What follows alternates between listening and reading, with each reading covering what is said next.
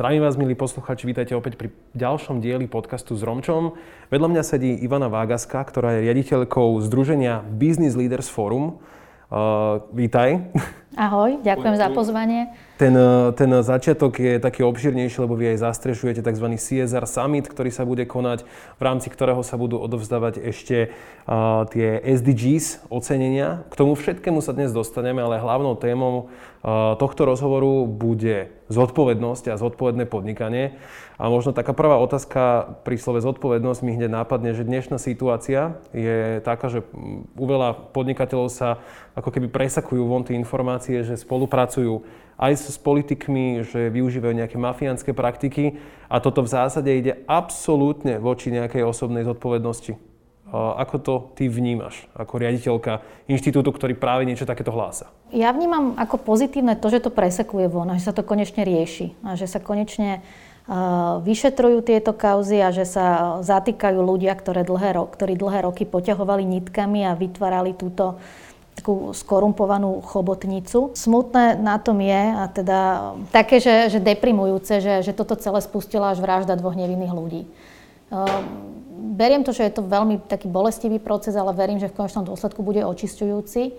A, a to, čo v podstate možno, že prečo to tu bolo, ja si myslím, že toto siaha ešte do minulosti a, a je to ešte nejaký pozostatok toho, čo sa e, niekedy ešte v 90. rokoch e, počas tej divokej e, transformácie, by som povedala, z, zo socializmu u nás udialo, že sa tu nastavili v podstate také pravidlá a také fungovanie, kde naozaj tá korupcia bola normou, že bolo treba niekoho poznať a iba tak sa veci dajú robiť. A, aj na tomto našom príklade, príklade Slovenska je vidno, že naozaj to, to, to sa nevyrieši za pár rokov, že tá zmena trvá 10 ročia. A teda verím, že ideme tým pozitívnym, pozitívnym smerom. To tvoje alebo vaše fórum, určite nie len tvoje, týchto biznis lídrov, sa vlastne z akých ľudí skladá? A, a prečo je vlastne vôbec potrebné mať takéto nejaké fórum, ktoré zlučuje práve podnikateľov. Uh, oni majú podnikať, robiť biznis, dávať ľuďom prácu. Uh, čo, ako to súvisí s tým, že majú riešiť aj zodpovednosť? Business Leaders Forum funguje pri nadácii Pontis. Uh, my sme v roku 2004 cítili potrebu založiť tu vlastne nejaké také zoskupenie firiem, ktoré budú hovoriť práve aj o tom, že ten biznis treba robiť eticky, férovo, čestne. Budú vysvetľovať aj možno ostatným a práve do toho kontextu, ktorý som aj spomínala, ktorý tu stále pretrvával, budú hovoriť o hodnotovom podnikaní a o tom, že treba brať do úvahy pri podnikaní a pri tom zarábaní peňazí aj očakávania a potreby všetkých partnerov, s ktorými firma prichádza do kontaktu. A, a takto sme začali vlastne pomaličky dávať dokopy firmy. Začínali sme vlastne najmä s tými pobočkami veľkých nadnárodných firiem, ktorí tú zodpovednosť a CSR mali už tak vo svojom DNA. A to boli vlastne aj tí hlavní, eh, hlavní nositeľia tej myšlienky. Oni vlastne priniesli aj tie témy na Slovensko. Ale postupne sme sa rozrastli. Aktuálne má Business Leaders Forum už 46 členov. A teší nás, že sú tu už aj naozaj pôvodné slovenské firmy, eh, ktorých tieto princípy zaujímajú, chcú sa v nich ďalej vzdelávať. A BLF celkovo je v podstate vzdelávacia networkingová platforma. Spájame tie firmy, ktoré sa zavezujú podnikať zodpovedne, aby sa ešte ďalej vzdelávali v tých konkrétnych podtémach zodpovedného podnikania. Lebo to, to CSR alebo zodpovedné podnikanie, to je naozaj veľmi komplexná kategória, ktorá zahrania tú zodpovednosť vo veľmi veľa smeroch a naozaj voči všetkým tým partnerom, s ktorými firma no, prichádza že zamestnanci, dodávateľia, na jednej strane prostredie. Zákazníci, e, takisto aj konkurencia sú v podstate stále partnery, stakeholdery, kde treba dodržovať nejaké etické princípy, e, médiá, verejná sféra, ale samozrejme životné prostredie aj lokálna komunita. Ako ono často sa ešte stále, už to, už to je menej ako v minulosti, ale to, to CSR alebo zodpovedné podnikanie sa zamienialo za filantropiu, teda za, za to, že firma daruje prostriedky, financie na nejaký verejno prospešný účel. Ale ono je to ako keby sme zobrali z puzzle jednu časť skladačky. Nie je to kompletný obraz. A absolútne nemôžeme povedať, že firma, ktorá treba daruje značné prostriedky, je zodpovedná, pretože my si musíme naozaj všímať to, ako sa správa k tým ostatným partnerom. Čiže ťažko sa aj definuje, že či teda máme na Slovensku, že veľa zodpovedných firiem, málo, alebo ako to je. Uh, tu by sme museli robiť veľmi také hĺbkové interné audity. Vyškrtnem si teda tú otázku, ale rovno by som sa teda opýtal, že či vy napríklad uh, nejakým spôsobom rúčite za tých svojich členov. Uh, či vlastne oni ako keby nepodliehajú tomu podnikateľskému hriechu, tej korupcie, tomu, že aj, aj vlastne ten našizmus je neetický, keď si ja niečo dohodnem, dohodím to nie najlepšej ponuke, najvýhodnejšej. V zásade vidíme, že aj v tom verejnom sektore sa občas takéto niečo stane. Tieto firmy sa e, dobrovoľne a verejne zavezujú k princípom zodpovedného podnikania. My nie sme vlastne ani ich nejakým advokátom alebo PR agentúrou, ale nie sme ani nejakým vyšetrovateľom. To, čo sa však snažíme robiť, ak sa objaví e, nejaký problém, ktorý súvisí s oblasťou zodpovedného podnikania, súvisí s etikou, transparentnosťou napríklad, a objaví sa u nášho člena, tak tú tému transparentne otvoríme na pôde a, a jednoducho má ten člen možnosť sa k tomu vyjadriť, reagovať na to, aké, aké je jeho stanovisko, možno ako je, ako je táto vec medializovaná. A zatiaľ sme vlastne nepristúpili k tomu, že by bol niekto vylúčený, ale samozrejme toto máme vo svojich stanovách. Uh-huh.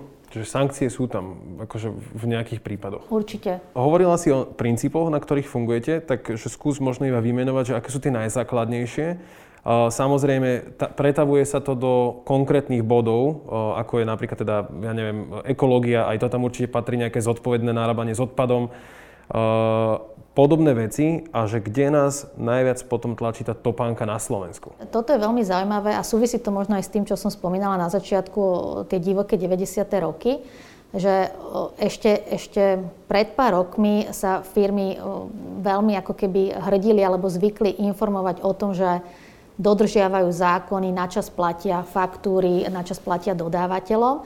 A to bolo v podstate brané ako niečo skvelé, že vôbec robia to, čo by mal byť štandard.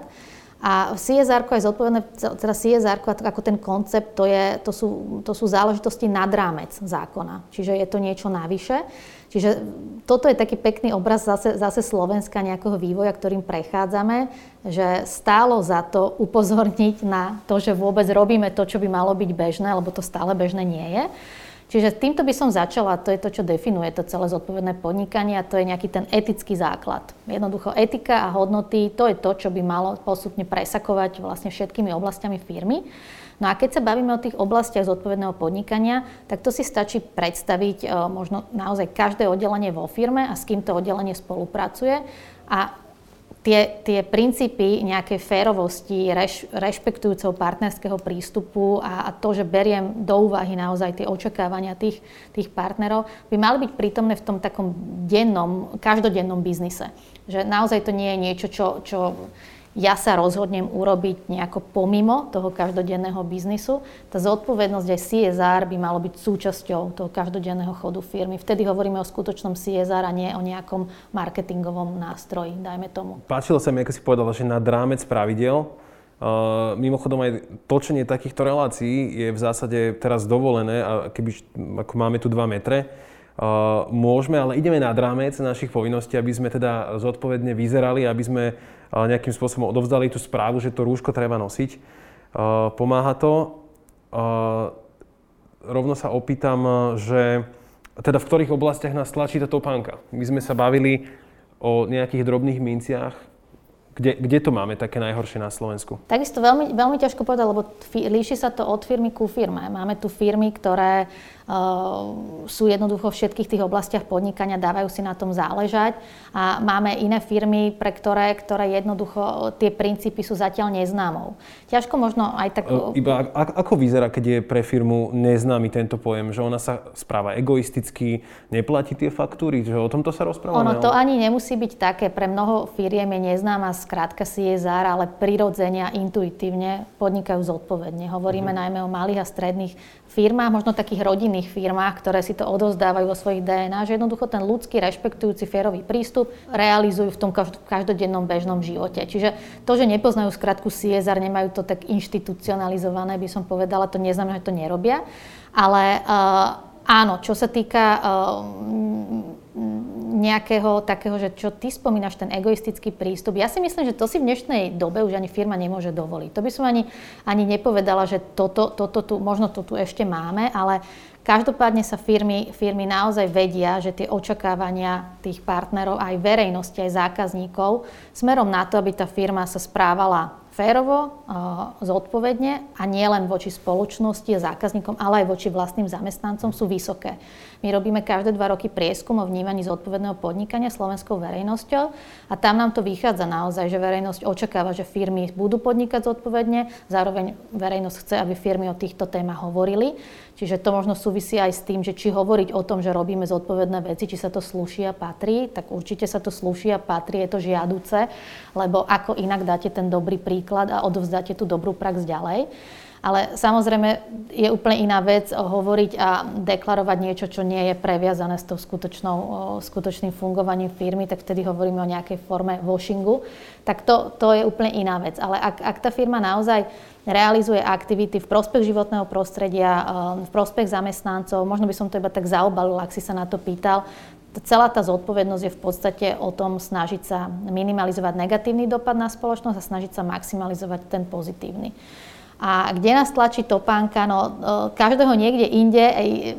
Pre nás je vôbec naozaj, e, by bolo super, keby bolo, bolo štandardom dodržiavať všetky tie pravidlá a zákony, aby to naozaj bol, že must. A potom sa môžeme rozprávať o každej tej jednej oblasti, že, že, že či u nás už je trendom ten taký individualizovaný prístup k zamestnancom alebo nie. No väčšinou... Je? No, no, No ten trend prinášajú tie zahraničné firmy a snažia sa o ňo, ale nemyslím si, že to je prevladajúca forma. Lebo keď hovoríme o zamestnávateľoch, tak hovoríme teda nielen o firmách, ale aj o treba z verejnej správe, neziskových organizáciách, či všetci zamestnávajú ľudí. Čiže toto, toto sú veci, ktoré čím viac ako keby zamestnávateľov bude robiť, čím viac sa o nich budú hovoriť, tak vtedy tým trendom budú. Zamestnanci, možno z tých vašich prieskumov vyplýva niečo, v štýle, že preferujú prácu v takých firmách, alebo to je vlastne ľuďom jedno, pokiaľ sa platí? Nie, nie. Toto úplne výrazne uh, rastie. Rastie to vlastne najmä vďaka tej mladej generácii. Mileniáli sú pomerne teda široká kategória, ale tí mladší mileniáli a generácia Z, ktorá nastupuje na trh práce, Veľmi im záleží na work-life balance, veľmi im záleží na flexibilite práce, záleží im na tom, aby mali uh, mali čas na tú vlastnú sebarealizáciu a súkromný, e, súkromný život a to, to dávajú ešte na dôležitejšie miesto alebo dávajú tomu prioritu pred tou výškou platu. Mhm. Čiže, čiže toto je taký zaujímavý trend, ktorý, ktorý si treba všímať. A, a, a to, že celosvetovo sa hovorí a pandémia koronavírusu to v podstate ešte urychlila tie procesy alebo upozornila na ne, že áno, dá sa pracovať aj z domu, áno, dá sa pracovať vlastne odkiaľ ja len chcem, pokiaľ sa dá kvalita mojej práce zmerať prostredníctvom nejakých výsledkov tak toto je niečo, čo sa dostáva už aj na Slovensko a to musím povedať, že v tomto urobila uh, pandémia, v tej, v tej, s tou krízou prišla aj príležitosť, že mnohé firmy, ktoré dlhé roky hovorili o zavadzaní práce, práce z domu, ale nevedeli sa odhodlať, nemali takú dôveru k zamestnancom. Nechceli, no presne tak. Nie, jednoducho, Možno z, boli tam presne také obavy, dôverou, hej, no. tak jednoducho v priebehu, v priebehu pandémie to išlo doslova zo dňa na deň a tieto firmy si potom aj vedeli zmerať, že teda tá produktivita sa neznížila. Naozaj drvá väčšina firiem, to sú aj prieskumy zo zahraničia, ukazuje, že tá produktivita sa neznížila ale že áno, čo je problém, je potom nejaké tie medziludské vzťahy, ako ich udržiavať, keď sa ľudia nevidia. Takže to je taká výzva možno teraz pre HR manažerov. Mm-hmm. No uh, v zásade hovorila si o tom, že niekedy to je vlastne tzv. washing, že uh, nechcem povedať brainwashing, ale je to o tom, že tá korporácia vytvára nejaké aktivity, ale robí ich len za účelom marketingu.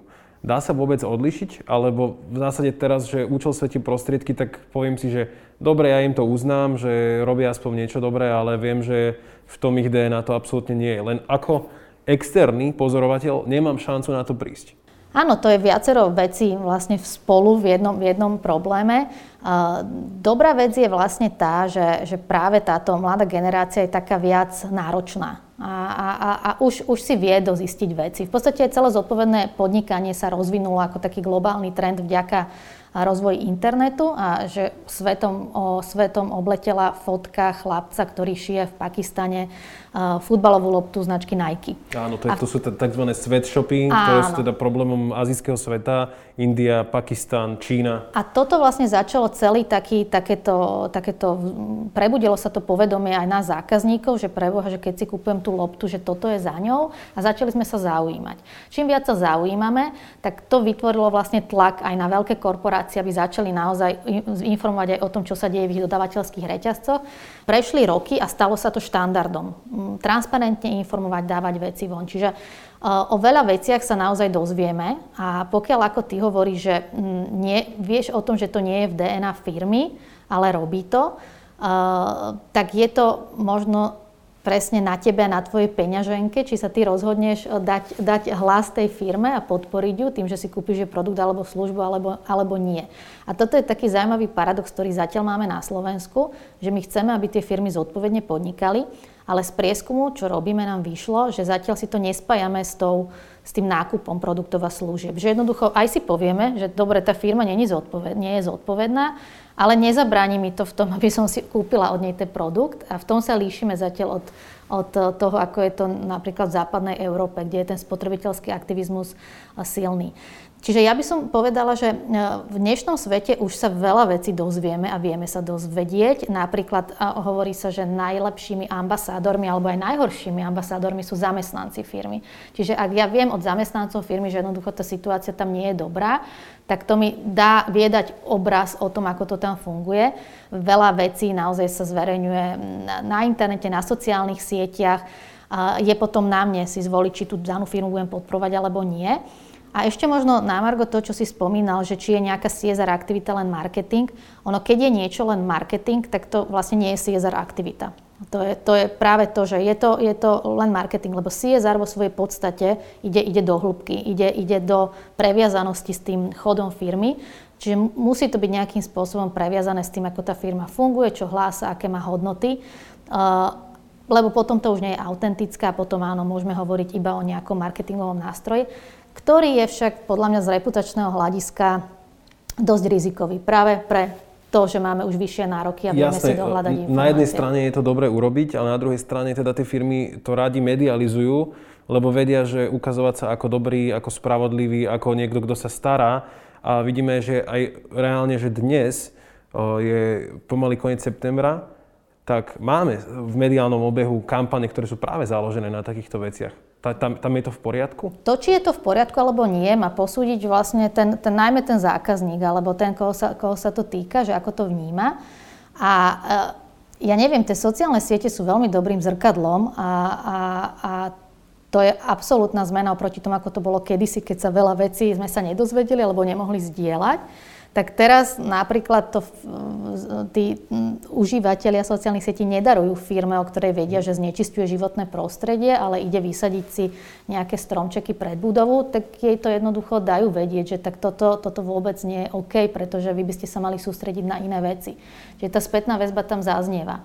Ale áno, tá práva zodpovednosť je o dopade. Čiže robím veci, kde je ten môj dopad najväčší. Pokiaľ som výrobná firma, a, budem vlastne sa chváliť tým, že tlačíme oboj strane na papier, tak to je úplne prázdna až greenwashingová informácia, pretože predovšetkým by som mala sa snažiť o to, aby sa znížili emisie CO2, ktoré pri výrobe produkujem a teda investovať prostriedky do, do technológií, ktoré sú energeticky úspornejšie a potom nájsť cestu, ako túto informáciu odovzdať aj publiku, že aha, my robíme naozaj to, čo má dopad a to nás možno odlišuje do ostatných, ktorí to nerobia.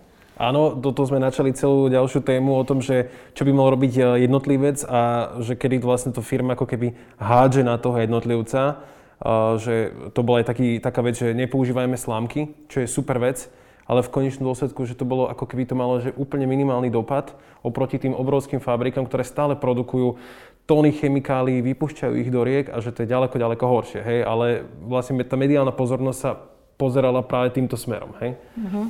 Uh, Dobre, eh, ja to tuto akože kvázi ako keby ukončím a, a pôjdem sa venovať tomu, že kedy si tí lídry, to boli ľudia, ktorí sa v nejakom ťažkom čase buď mravne, alebo chrabro, alebo niečo, čo my z rozprávok poznáme ako odvahu, uh, tak oni sa tak rozhodli. A to im ako keby dalo nejaký mravný alebo morálny status a ostatní k ním vzhliadali. Hej? A teraz, uh, teraz tu máme Business Leaders Forum, čo je teda nejaká skupina ľudí, ktorí sú lídrami. Otázka teda je, ako keby mali, pardon, ako keby mali rovnaký takýto hodnotový reťazec a preto sú tými lídrami. A potrebujeme lídrov dnes a prečo? Začnem asi od konca. Samozrejme, že potrebujeme lídrov. a potrebujeme tých správnych lídrov. A otázka je, že kto je teda líder. Ten, kto sa ním sám, sám nazve, alebo ten, kto je aj rešpektovaný ako líder. Možno toto je veľmi prepojené s tým, ako, ako, ako je to aj v, tej našej, v tom našom bežnom živote, ako, ako ľudí, individualít. Ja čo chápem ako líderstvo, tak to je taká kombinácia empatickosti, ľudskosti a zároveň odbornosti. A toto isté v podstate očakávam aj od firiem, lebo firmy vedú ľudia a pracujú v nich ľudia. Čiže ak sa rozprávame o firmách, kde práve vo vedení sú takíto osvietení mm, lídry, ktorí veria v tieto hodnoty empatickosti, ľudskosti, tolerancie voči inakosti a zároveň sú odborne vlastne zdatní a prepájajú vlastne tieto, tieto možno dva svety, odbornosti a ľudskosti, tak takto cítiť a je tá pozitívna správa alebo pozitívna message odovzdávaná ďalej. A myslím si, že túto kombináciu potrebujeme ako pri osobnostiach jednotlivcov, ako pri firmách, tak aj vo verejnej sfére. Business Leaders Forum e, sú v podstate firmy, ktoré sa dobrovoľne zaviazali, že chcú teda e, presadzovať princípy zodpovedného podnikania, chcú, aby sa tieto princípy šírili ďalej. E, je to ich taký verejný záväzok, že dobrovoľne vlastne sa vystavili aj, aj tomu, že budú čeliť možno nejakej kritike za to, že v určitých oblastiach to nie je také, ako sa zaviazali, ale idú do toho. A to je, to je práve aj pre mňa taká tá, tá odvaha prevziať tú zodpovednosť. Uh, skúsme to konkretizovať. Možno si povedať aj z tvojej strany, že kto to robí dobre cez nejaký pozitívny príklad. Uh-huh.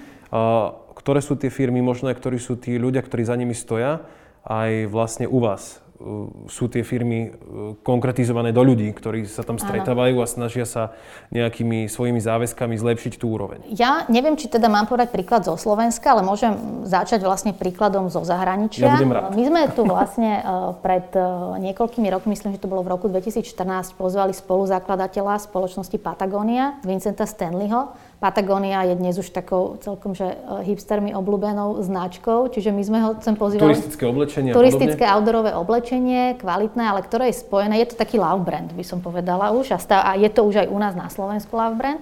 A v roku 2014 prišiel tento pán Vincent Stanley, už pán v rokoch, a on presne zosobňoval to, čo zosobňuje aj tá firma a o čom som pred chvíľou rozprávala, taký, taký ten rešpekt, ľudskosť, empatia, nielen voči ľuďom, ale voči prírode, lebo naozaj tá firma je vlastne zameraná na to, že vyrába outdoorové oblečenie, aby sme si vychutnali krásy tej prírody, ale zároveň chce tú prírodu chrániť a robí všetko preto, aby minimalizovala svoj negatívny dopad na životné prostredie. A to, čo tá firma, tá firma je pre mňa eh, celosvetovým lídrom v tejto téme, pretože ide odvážne aj do tém, do ktorých sa možno mnohé firmy eh, nechcú pustiť a pomenúva veci pravým menom. A jedna z tých vecí, keď sa bavíme o spomalení klimatickej zmeny, tak jedna z tých najdôležitejších vecí, ktorá by sa mala riešiť, je obmedzenie spotreby. Lebo nadmerná spotreba je to, čo je problém. Nadmerná spotreba znamená, že sa aj viac vyrába, alebo viac chceme a je to taký začarovaný kruh. A Patagonia už v roku 2011 vydala celostranový inzerát, kde mm, zverejnila teda e, obrázok svojho produktu, svojej bundy a bol tam nápis Nekupujte túto bundu. A vyvolalo to taký veľký, uh, veľké šumy, že čo to má znamenať, že či nejaké také psychologické triky firma skúša na nás, aby sme to ešte viac chceli kúpiť. A toto ten Vincent Stanley aj u nás na našom podujatí CSR Summit v tom roku 2014 vysvetloval, že oni v podstate len chceli upozorniť presne na tú nadmernú spotrebu a na to, že Áno, že ty nepotrebuješ tri tie bundy, tebe stačí jedna kvalitná, takže je fajn, keď si tu jednu kúpiš u nás, ale, ale, ale rozmýšľaj nad tým, čo nakupuješ, či to potrebuješ, či to vieš ďalej využiť, aká je tá životná cesta toho produktu. No a toto povedali vlastne naozaj ako jedni z mála, eh, že udreli klinec po hlavičke a oni sa ešte vlastne snažia robiť a prispôsobovať svoj biznis mm, práve tomuto, tomu obmedzeniu spotreby. Čiže vytvorili celé oddelenie a vytvorili eh, pracovné miesta, zamestnali ľudí na to, aby opravovali už poškodené oblečenie Patagónia, eh, predávali ho ďalej za zníženú cenu, alebo upcyclovali to oblečenie v zmysle, že úplne na niečo iné je použité, ale využije sa už to, čo raz bolo vyrobené. Na Patagónii je krásne vidieť to, ako sa dá dosahovať vlastne úspech, dosahovať ten zisk, ale takým spôsobom, že tá planeta netrpí a naopak e, ten biznis je robený e, tak, že sa snažím riešiť problém, že sa ho nesnažím, že ho, nie, že nesnažím, že ho nevytváram. Že naozaj sú súčasťou riešenia problému. Že to je pre mňa taká, taká možno odpoveď aj na tú otázku, že sa pýtalo tých lídrov. Vždy je cítiť, že za takýmito firmami sú práve tieto silné osobnosti, ktoré to drivujú a cez ktoré sa potom tie hodnoty dostávajú, dostávajú ďalej. Máme tu na Slovensku my možno um, takýchto lídrov aj vo vedení vlastne v politickom, lebo tiež nemusia byť len politickými lídrami, ale možno napríklad práve v osobe pani prezidentky Čaputovej je to, že ako keby tam cítiť, že ona to svoje DNA, ktoré prezentuje, aplikuje aj teda v iných sférach, nie je to len ako keby hra na oko. Má to tak byť a je to tak na Slovensku? No, myslím si, že my tu máme rovnako schopných lídrov, ako sú v iných krajinách. Otázka je, čím dávame dosť príležitosti. Lebo toto je veľká téma, lebo tie talenty a ten potenciál líderstva je, je všade. Otázka je, či si ho všímame napríklad aj u detí, mladých ľudí zo znevýhodneného prostredia eh, a podobne. A čím dávame tú šancu stať sa tými lídrami. To, čo si spomínal príklad pani prezidentky, je presne to, že čo prvé mi napadá, keď sa spýtaš teda na politickú alebo ten politickú sféru alebo verejný sektor, že toto, toto je pre mňa vlastne úžasný príklad líderstva, ktorý nám teda závidia aj v zahraničí. To treba teda otvorene povedať, že, že všetci vlastne spomínajú pani, pani prezidentku ako taký príklad. Pre mňa sú tam viaceré momenty, ktoré sa tam spájajú, nielen tie veci, ktoré som spomínala, tá kombinácia ľudskosti a odbornosti, pre mňa je dôležité aj, aj to, že uh, máme teda v tomto úrade uh, ženu, uh, čo v našej takej dosť rodovo stereotypnej spoločnosti je dôležitý signál aj, aj pre dievčatá, mladé ženy, že naozaj sa môžeš stať kýmkoľvek a nemusí ťa obmedzovať niekto nejakým videním sveta, že tvoje miesto je tu. Ale to druhé, myslím si, že pani prezidentka ide nad rámec ešte tých, tých, takejto symboliky a robí úplne konkrétne veci aj v tej oblasti zodpovednosti. Mne sa veľmi páčilo, ako nedávno zverejnila informáciu, že majú ambíciu, aby sa kancelária prezidenta stala prvým CO2 neutrálnym pracoviskou verejnou inštitúciou na Slovensku. Dali si cieľ, že do roku 2030 to stihnú, majú to prepočítané od Inštitútu environmentálnej politiky, čiže držia sa dá, držia sa faktov, vedia, že toto je problém a toto treba spraviť. A úplne konkrétna inšpirácia, príklad pre ostatných tu nastali, čiže takto by to malo vyzerať. Keď sme pri tých takých nejakých cieľoch, aj v roku 2015 eh, sa vlastne ako keby takíto svetoví lídry dohodli, že, že za 15 rokov zmenia svet, čo už je veľmi ambiciózne.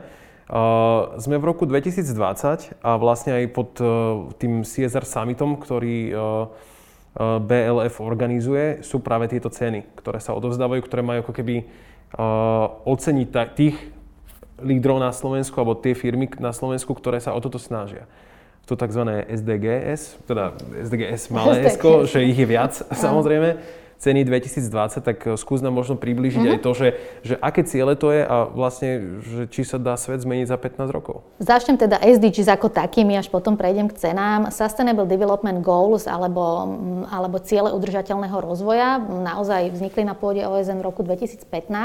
Oni už nadviazali na ciele, ktoré fungovali predtým, volali sa mileniové rozvojové ciele. Ale tieto ciele sú iné a odlišujú sa od tých predošlých. Tie predošlé boli postavené na takomto, myslím, tradičnom princípe, že bohaté krajiny by mali pomáhať tým chudobným, zameriavali sa najmä na ten rozvojový svet. Ale v týchto cieľoch udržateľného rozvoja, oni sú univerzálne. V nich sa naozaj nájde každá krajina. Čiže toto je dosť dôležité, že tých 17 cieľov, ktoré, ktoré tu sú v tomto balíku, má ešte pod sebou konkrétne podciele. A tie podciele sa spájajú aj s konkrétnymi indikátormi. A každá krajina, ktorá sa tak k tomuto, k tomuto prihlásila, má aj vlastný koordinačný orgán a zbiera tie dáta, ako vlastne tie indikátory plníme. Ja môžem ešte povedať vlastne tú univerzálnosť, univerzálnosť vlastne ilustrovať na cieli číslo 5, čo je rodová rovnosť kde sú konkrétne podciele, ktoré sa naozaj týkajú rozvojových krajín, napríklad skoncovať s nútenými manželstvami alebo umožniť dievčatám prístup ku vzdelaniu, čo u nás našťastie nie je problém, ale napríklad je tam podcieľ, ktorý sa týka takého spravodlivej, takej spravodlivejšej delby domácich, ne, domácej neplatenej práce. Tak, aby bolo vlastne spravodlivejšie medzi mužmi a ženami, nastolené tá, tá starostlivosť o deti, o domácnosť. A to je napríklad cieľ, ktorý sa nás veľmi týka, ako som spomínala, vzhľadom na to, že sme, podobne, po, vzhľadom na to, že sme pomerne dosť rodovo stereotypná spoločnosť. Samozrejme, že to iba tak poviem, že teda ten stereotyp spočíva v tom, že, že teda muž až toľko nepracuje doma uh-huh. a na žene to potom zostáva. Áno, ukazujú, majú, ukazujú to, majú zamestnanie. Presne a, tak. Ukazujú to aj prieskumy, že naozaj e, je tam veľký nepomer v tej, v tej domácej práci a najmä teda v tom našom, v našom regióne. Ak sa napríklad porovnáme so škandinávskymi krajinami, tam je tá situácia úplne iná. Možno pred rozhovorom si ešte spomínala, že je tam nejaký, nejaká odchylka už eh, v istej vekovej skupine? Áno, to, eh, to sú iba také empiric, empirické, empirické pozorovanie iba moje, že, že to možno, že čo, čo, čo riešime my taký na prelome 30 40 tak už tá generácia o 10 rokov mladšia, už, už je to prirodzenejšie, tá dielba práce medzi, medzi ženami a mužmi už je také prirodzenejšie, že Eh, že muž sám od seba poupratuje a, a uvarí večeru, začal čo v tej mojej generácii je to viac menej stále brané ako, že wow, musíme mu zatlieskať, že to zvládol. Takže toto tiež vidím pozitívne, sa to hýbe týmto smerom. Naspäť teda ešte k tým cieľom. Eh, čo je na nich ešte veľmi pekné a čo je dôležité a prečo si myslím, že sú tie ciele eh, splniteľné do toho roku 2030, že sú postavené na partnerstvách a na tom, že oslovujú naozaj každého. Neoslovujú len štáty ako vlády krajín, vlády štátov, ale oslovujú aj firmy, oslovujú neziskový sektor, oslovujú každého obyvateľa eh, Zeme, aby niečo urobil v tej konkrétnej eh, téme. A je ten cieľ napríklad aj v spojitosti nejako s nejakou dekarbonizáciou, s tým, Áno. S tým aby sme znížili uhlíkovú stopu, že, že má to nejakú konkrétnu kontúru, lebo že občas sa tak zdá, že keď sa o takýchto témach človek rozpráva, tak poviem, že buďme zodpovednejší. Ale vlastne Hm. Čo presne mám robiť. Hej, že Hej. áno, každý má iný pohľad, inú, inú morálku, z inej etickej sféry no, možno pochádza. Práve preto Hej. je super, že, že, že, sa, že tu bol nejaký konsenzus množstva krajín na tom, aby sa definovali tie ciele a áno, ciele, ktoré ty spomínaš, napríklad je to zodpovedná spotreba a výroba, tak tam sú konkrétne vlastne podciele, ktoré, do ktorých sa, ktorých sa vlastne môžu nájsť ako firmy, tak, tak aj jednotlivci. A e, čo je veľmi teda dôležité, e, je, že naozaj tu dochádza k nejakému takému medzisektorovému partnerstvu a to je to, čo, vďaka, vďaka čomu tie ciele sú ambiciózne, ale myslím, že aj splniteľné. My sme sa vlastne tieto ceny SDGs, e, my sme pôvodne začali odovzdávať toto ocenenie v rámci nášho ocenenia, čo robíme na, ako nadácia Pontis Viabona Slovakia, kde oceňujeme firmy a prvýkrát sme v roku 2018 mali aj túto kategóriu, že oceňujeme vlastne za aktivity, ktoré, na, ktoré prispievajú k náplňaniu cieľov udržateľného rozvoja. Tam zvíťazila spoločnosť Tesco za uh, ich uh, za znižovanie potravinového odpadu, čo je téma, v ktorej aj naďalej pokračujú a sú takými lídrami na Slovensku v tejto téme. Ale rozmýšľali sme nad tým, ako dať tým, tým cenám takú vyššiu váhu, ako upozorniť na cieľ udržateľného rozvoja, ako upozorniť aj na fakt, že naozaj sa týkajú rôznych uh, aktérov v spoločnosti.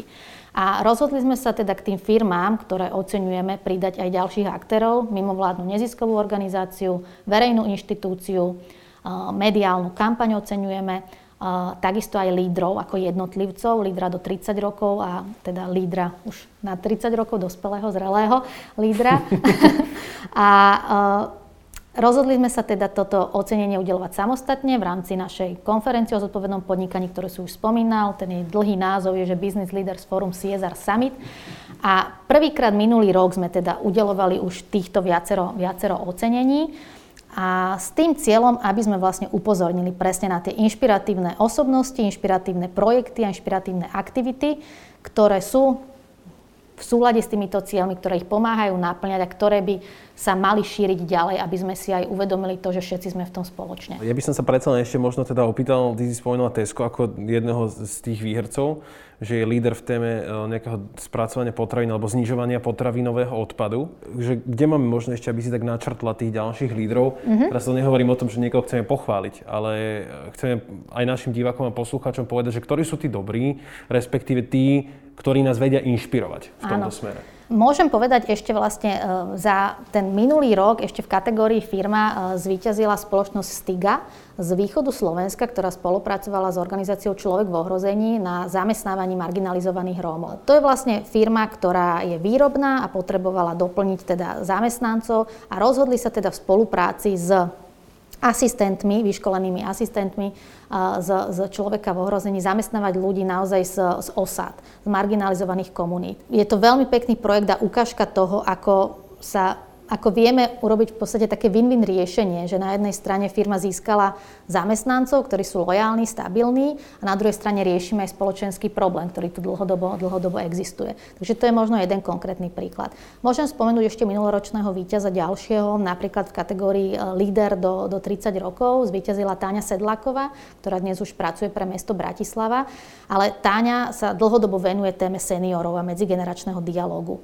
Toto je tiež téma, ktorá je taká opomínaná spoločnosťou, dosť zanedbávaná aj, aj firmami v rámci nejakých filantropických stratégií a e, súvisí tiež s cieľom udržateľného rozvoja znižovanie nerovnosti. A, lebo je to o tom, že by sme sa mali, byť, mali by sme sa snažiť byť inkluzívni. To znamená, že mali by sme sa snažiť, aby v tej spoločnosti boli aktívnymi, fungujúcimi a spokojnými členmi ľudia bez ohľadu na svoj vek, rod, sexuálnu orientáciu, etnicitu a podobne. A Táňa spolu so Združením Zrejme e, vyvíjali veľmi pekné aktivity práve na podporu takého začlenenia seniorov do aktívneho života a medzigeneračný dialog. Ale napríklad aj jedným z oceneným bolo aj e, kolektív e, Inštitútu cirkulárnej ekonomiky. To je práve tá téma životného prostredia. Myslím, že aj vďaka ním a vďaka ich práci a spolupráci s rôznymi teda organizáciami firmami, orgánmi aj teda verejnej správy sme sa dozvedeli viac o tom, čo to vlastne je obehová ekonomika a prečo je dôležitá. Len v skrátke poviem, že je to, je to snaha rozmýšľať a vyrábať tak, aby nevznikal zbytočný odpad. Aby to, čo sme vyrobili jednoducho, aby sa dalo používať dlhodobo a aby sme rozmýšľali aj nad tým, čo bude po skončení životného cyklu toho daného produktu. Čiže ten odpad by mal byť zdroj na výrobu niečoho ďalšieho. Neexistuje takéto, že dáme niečo preč, lebo to preč, to sme my tu, máme to hneď za rohom, máme tu skládky, máme tu problém s nadmerným odpadom a tá obehovosť je niečo, čo musíme dostať do nášho rozmýšľania ešte predtým, než, to, než niečo vyrobíme. Náš portál Startup samozrejme sa zaujíma aj o startupy, o vznikajúci biznis, o hľadaní možno ďalších podnikateľských príležitostí. A teraz, že je jednoduchšie pre ten mladý startup začať takto rovno rozmýšľať a je to tak, že tie mladé firmy sú lepšie na tom? Alebo to skôr tie staršie firmy tou skúsenosťou práve síce dobiehajú a transformujú možno nejaké procesy? Ako to je? My vlastne v Business Leaders Fore pracujeme najmä s tými veľkými spoločnosťami, čo zamestnávajú stovky až tisícky zamestnancov. S takýmito menšími firmami prichádzame do kontaktu najmä prostredníctvom ocenenia Viabona Slovakia, kde je aj samostatná kategória malé a stredné firmy. No ale toto, čo spomínaš, to krásne vidno na kategórii zelená firma, kde sa nám vo väčšej miere hlásia práve tieto malé firmy a často aj startupy ktorých celý biznis model je postavený práve na tom, že robiť niečo, čo neškodí životnému prostrediu, naopak je to pre neho prospešné, čiže hlásia sa nám tam firmy, ktoré vlastne jeden z výťazov je aj nosené, ponuka second-handového oblečenia, hlásia sa nám tam firmy, ktoré sa snažia naozaj vyrábať veci z nevyužitých materiálov alebo odpadu, Čiže z istého uhla pohľadu áno, je to možno e, ľahšie pre tieto malé firmy prísť nejakým takýmto nápadom, ale treba sa pozerať aj na ten dopad. A my potrebujeme, aby tie veľké firmy, aby tie koncerny a najmä tie výrobné firmy uh, urobili zmeny smerom, či už teda k obehovému fungovaniu, ale takisto aj zmeny v tej energetickej efektívnosti a v znižovaní emisí CO2, lebo ten dopad je práve u týchto veľkých firiem a veľkých zamestnávateľov na životné prostredie najväčší. Ty osobne, ako, ako si ešte zhruba pred 20 minútami hovorila o tom, že teda no, ten západný aktivizmus, ten spotrebiteľský je väčší, uh, tak ty máš možno nejakú, nejaký produkt, ktorý si si odmietla potom kúpiť, lebo práve presiakli von nejaké informácie. Je to také prepojené s tou mojou prvou otázkou, že sa tu hovorí o korupcii a to sa tu bavíme o obrovských firmách ktoré sú častokrát aj štruktúrálne, že to sa nedá len tak vypnúť a prestať odoberať niečo, uh-huh. hej, mhm. akože elektriku alebo tak? Áno, áno. Dobrá otázka, pretože ja, ja vždy, keď o týchto veciach hovorím a hovorím aj o tom, že máme nízky spotrebiteľský aktivizmus, hovorím v množnom čísle, lebo tiež uh, to, to vidím aj na sebe, že snažím sa áno, byť, byť takáto a mám firmy, od ktorých, uh, ktoré nepodporujem svojou peňaženkou alebo sa im cieľene vyhýbam, uh-huh. ale uh, nie som v tom možno ešte taká dôsledná, ako, ako presne sú tí naši dajme tomu rovesníci alebo ľudia v západnej Európe. Ale áno, nechcem teda ukazovať na nikoho prstom, ale v podstate sú spoločnosti, viem určite, že sú spoločnosti, v ktorých by som sa nechcela zamestnať. Sú spoločnosti, od ktorých e, radšej volím konkurenciu, aby som si kúpila ich produkt alebo službu. A skôr to vnímam tak, že sa snažím podporiť vedome nejakú firmu, ktorá naopak viem, že je dobrá a viem, že si zaslúži podporu, tak, si, e, tak, tak tých sa snažím aj tým, tým nákupom vlastne nejakým spôsobom podporiť. Asi za to nejaké konkrétne mená alebo niečo také? O, ne, nejaké také, že ukazovanie na to, že ten je zlý, tak to sa odo mňa asi, asi nedočkáš. My sa aj snažíme a taká naša filozofia aj v nadácii Pontis a v Business Leaders Fore je skôr ukazovanie tých pozitívnych príkladov. Čiže uh, nikdy sme nerobili, ani, ani nechceme vlastne robiť nejaké také značkovanie. A skôr je to o tom, že ukazovať čo najviac toho pozitívneho, toho dobrého, čo sa deje a spoliehame sa na tú, na tú pozitívnu inšpiráciu, ktorá sa bude ďalej šíriť. Dobre, tak skúsme skonkretizovať tú pozitívnu inšpiráciu. A teraz, že aké, akých možno, keď ti, keď ti dám uh, akože rozptýl, že mediálna oblasť, podnikanie, politika, uh, už čokoľvek uh, ty si vyberáš, že že nájsť tam možno takýchto 5 ľudí, že teraz keby že nám povieš nejakých 5 mien. Fú, to je ťažké, to je teraz on, ťažké. Ne, keď nebudeš vedieť po troch, tak je to v poriadku, ale že ako keby sme si povedali, že pani prezidentka je jedna možno z nich. Áno. Uh, ale že možno naprieč tým sektorom, že ty si povieš, že behom dňa si uvedomíš, že tak tento človek, tak ten, toho mám rada, lebo viem, že nechcem to povedať až tak pejoratívne, že je nejaký hajzel človek, že proste je egoista a arogantný a chová sa nejakým štýlom, ale že si povie, že tomu by som dala aj možno firmu na starosti, lebo viem, že by sa staral o ľudí. Uh-huh. Hej, že, že ty, tam, ty tam hľadáš evidentne nejaké také, také tieto hodnoty, že ten človek uh-huh. musí byť autentický.